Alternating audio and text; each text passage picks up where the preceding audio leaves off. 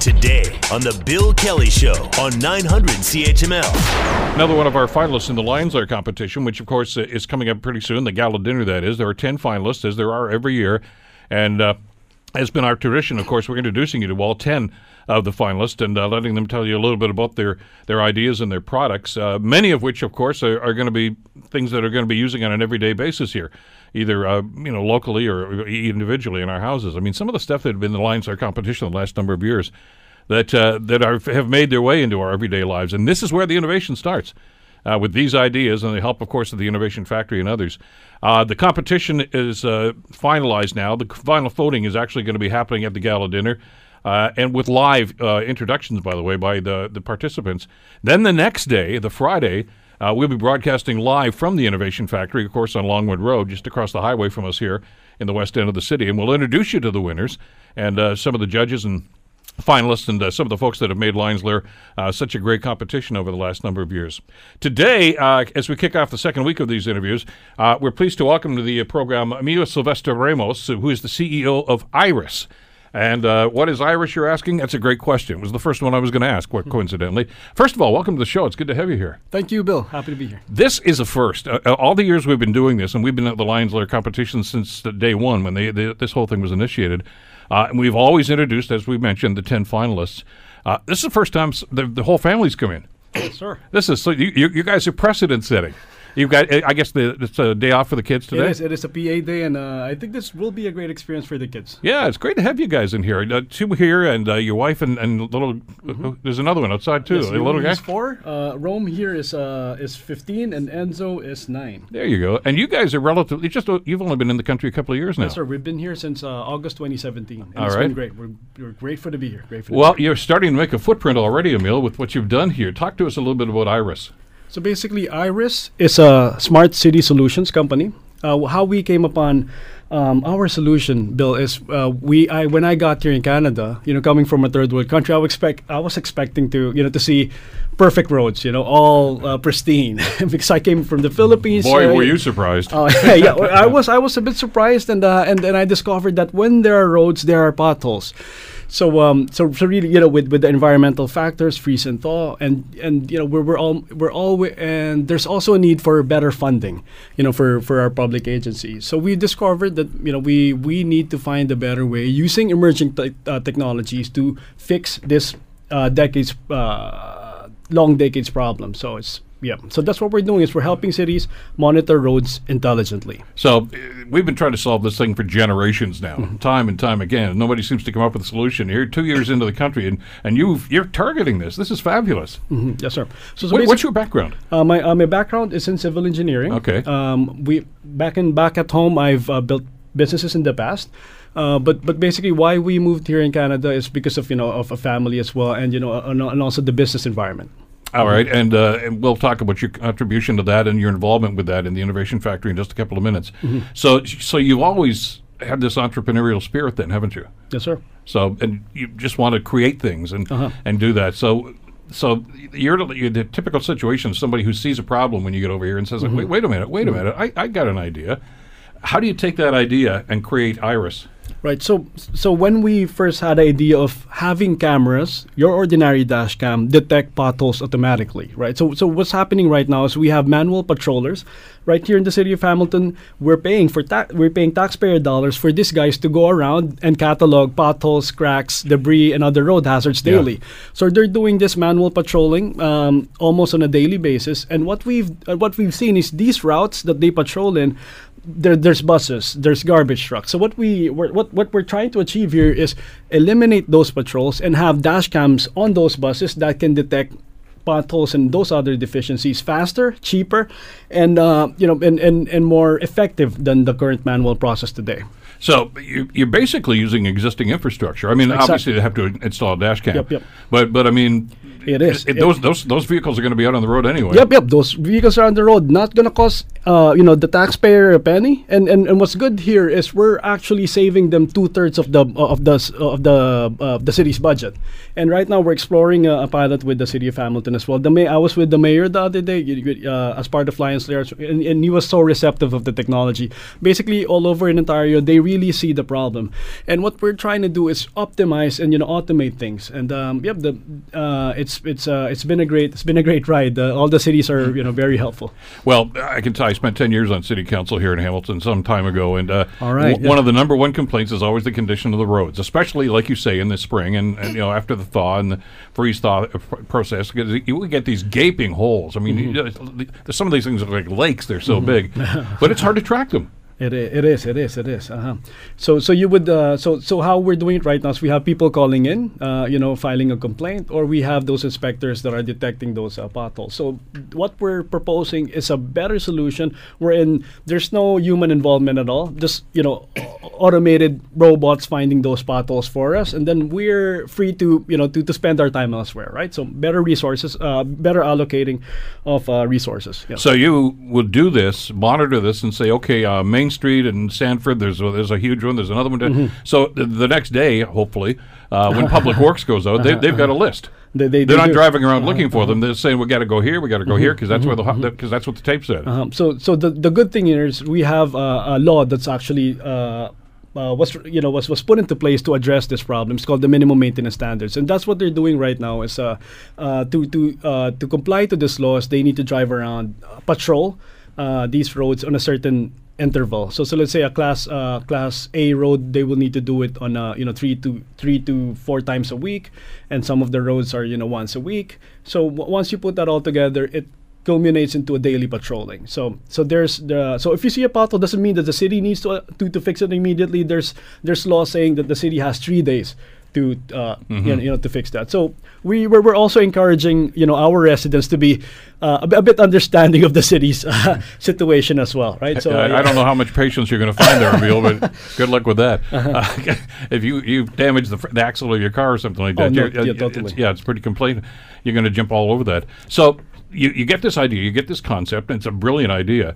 Uh, talk to us about developing the business now, obviously, and the work that you've done here, and and, and, and your your involvement with guys like at the Innovation Factory. Right. So, so first it started with an idea. Uh, the good thing about Ontario is we have the regional innovation centers. We have uh, Ontario Center of Excellence, and then we have the Campus Links uh, Linked Accelerator. So there's actually no excuse for you to put that idea into action and turn it into a you know into into a full uh, solution. So what I did is I, I went to uh, Innovation Factory and also at Edge. And you know, Innovation Factory helped uh, me really build this idea into in, into into something that's gonna better serve the community. And that's what I think that's what it's all about. Is what they ingrained in me is you know all all what we're doing here is you know finding better solutions, finding cheaper solutions, and ultimately helping the community be a safer and smarter place to live for all Canadians. S- have you done a startup before?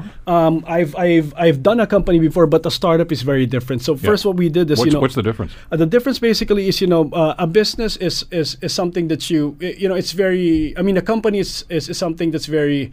Uh, you would say you develop the product first, and then you find the customers to buy it. A startup is you you you you first talk to the customers even though you don't have the product yet you build the, the, the product with them build the business case and really find that pain point that they're really experiencing day to day and they're willing to pay for it. So what Innovation Factory did is, you know, connected me to the right people, connected me to the city. We sat down with a, uh, you know, with, with the city officials here in Hamilton, uh, with the public works guys, with the, with the digital uh, office here in Hamilton, and they really gave us in-depth knowledge of, of how these processes are are are you know are outdated and um, and that there, there's a better way to fix them. So we built the solution with our customers, With the cooperation of the city. With the corporate. So you're, you're getting input from the guys whose Definitely. job it is to yep, do this. Yep, yep. And Innovation Factory has been crucial to uh, you know to our success. Oh, that's you know, talk to Dave Carter over at the Innovation. Oh yeah, Dave, Dave Carter has been great. Shannon, Jennifer, Kim, all those guys has been awesome, and uh, and uh, Riley, they're you know they're they're Dave they're- knows a guy. You know, Oh, yeah, yeah. I, Dave- I, I know a guy you should talk to. I, I, right? Yeah, He's- exactly, exactly, right. So, so they've connected us to those Put you on the right track. And, Yes, and. Yeah, yeah. the other thing I always find fascinating about this, I want to get your read on this too, Emil, is how open people are to actually sitting down down and talking about this stuff. I mean, they want uh, obviously they want to encourage you, but at the same time, they're saying, yeah, you look at it. We we can give you some expertise in this, which will make your product even better, and they're going to benefit from it. Well, it really depends on the city that you're talking to. If you're in Hamilton, I mean, the, you got the best guys here. You know, the city they're not afraid of you know uh, of putting these entrepreneurs out there and really finding better solutions and really try experimenting and and uh, building that uh, you know, that, that economic foundation basically by having these small businesses come up and, and try to bring products you know in the global market based in Hamilton. Well, okay, and that's great, and we're going to set the standard for this. I hope uh, once this thing gets up and running, and, and the city adopts this uh, at minimal cost, as we've explained. Uh, but but you know, other cities are going to look and say, "Whoa, whoa, what what are they doing here in Hamilton? You know, what's uh, what's that Emil guy doing here? You know, and they're going they're going to want to talk to you. So you better you better be prepared to expand. That's what we're expecting. Uh, Exactly. oh, it's, it's got to happen because cities are always looking for ways. Obviously, um, you you understand here the, uh, the the challenges, the fiscal challenges that they're all facing these days.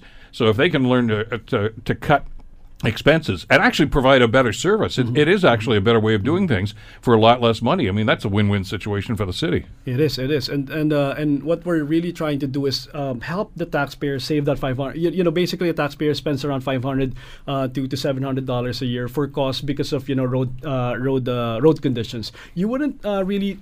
Um, attribute that if you if you're not knowledgeable of, of how road conditions really affect uh, the the lifespan of your vehicle, but Yeah. it, but if you're you know if you're if you're detailed uh, oriented enough and to see you know those expenses they're really piling up you know th- like what you said axle suspension. And at the end and, and after five years of having your vehicle you would thought oh it's just just normal wear and tear. No it is because of road conditions. If you look at the manual of your vehicle that's, those kinds of repairs are not actually supposed to be done in your vehicle and it's just because of potholes. These cars weren't made for potholes they were made for smooth roads. So that's something that we have to be aware of. And uh, and obviously, so there's going to be a saving there uh, for the individual, for the consumers as well. So everybody's going to benefit. It, it sounds like a, just a sensational idea. Uh, where do you see yourself now? I mean, obviously Hamilton is ground zero for you, and you want to see this program start here. Uh, are you at the point right now where you can go to them and say, "Okay, let's let's let's put this in play"?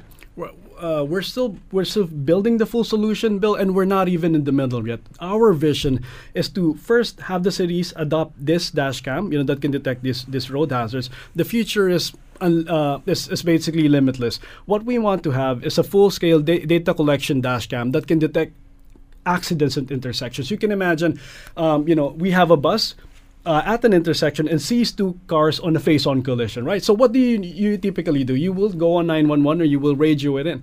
But if the dash cam is trained to detect, if the, if the computer vision, the artificial intelligence, you know, that, that we've built into the dash cam detected that, sends a notification straight to the emergency guys, and then you know they can basically respond faster and bas- save lives.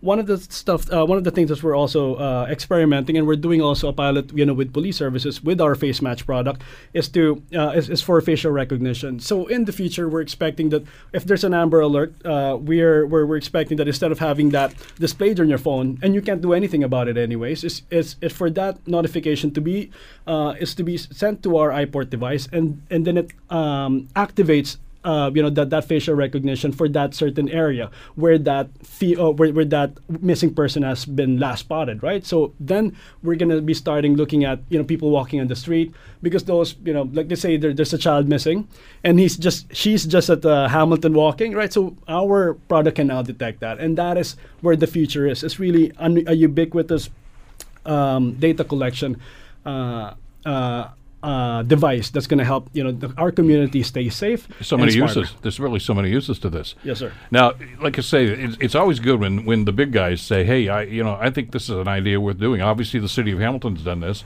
but uh, you got some good news too. Geotab, the Canadian company, is actually behind you on this as Yes, well. yes. Yeah so we've been uh, recently funded by a billion dollar company. So it's called Geotab. They're in the telematics space. Yeah. The good thing about uh, Geotab is they're a Canadian company, and we're proudly Canadian. Uh, as, as being a new uh, here in Canada, there's nothing more that I'm proud of is being in this great country. Congratulations on this so far, and I, and I, I say that because uh, there's a lot more to come. It with is you a long road ahead, Bill. I know, I know, but uh, it's going to be a smoother road now because of this with Iris. yes, sir. Emil, pleasure meeting you. Thanks for coming in today. Thank you so thanks, much. Thanks Thank you for so much for having me. Thanks Yes, for bringing the family, and good luck in the competition. Thank you. Thank you, Bill. The Bill Kelly Show, weekdays from 9 to noon on 900 CHML.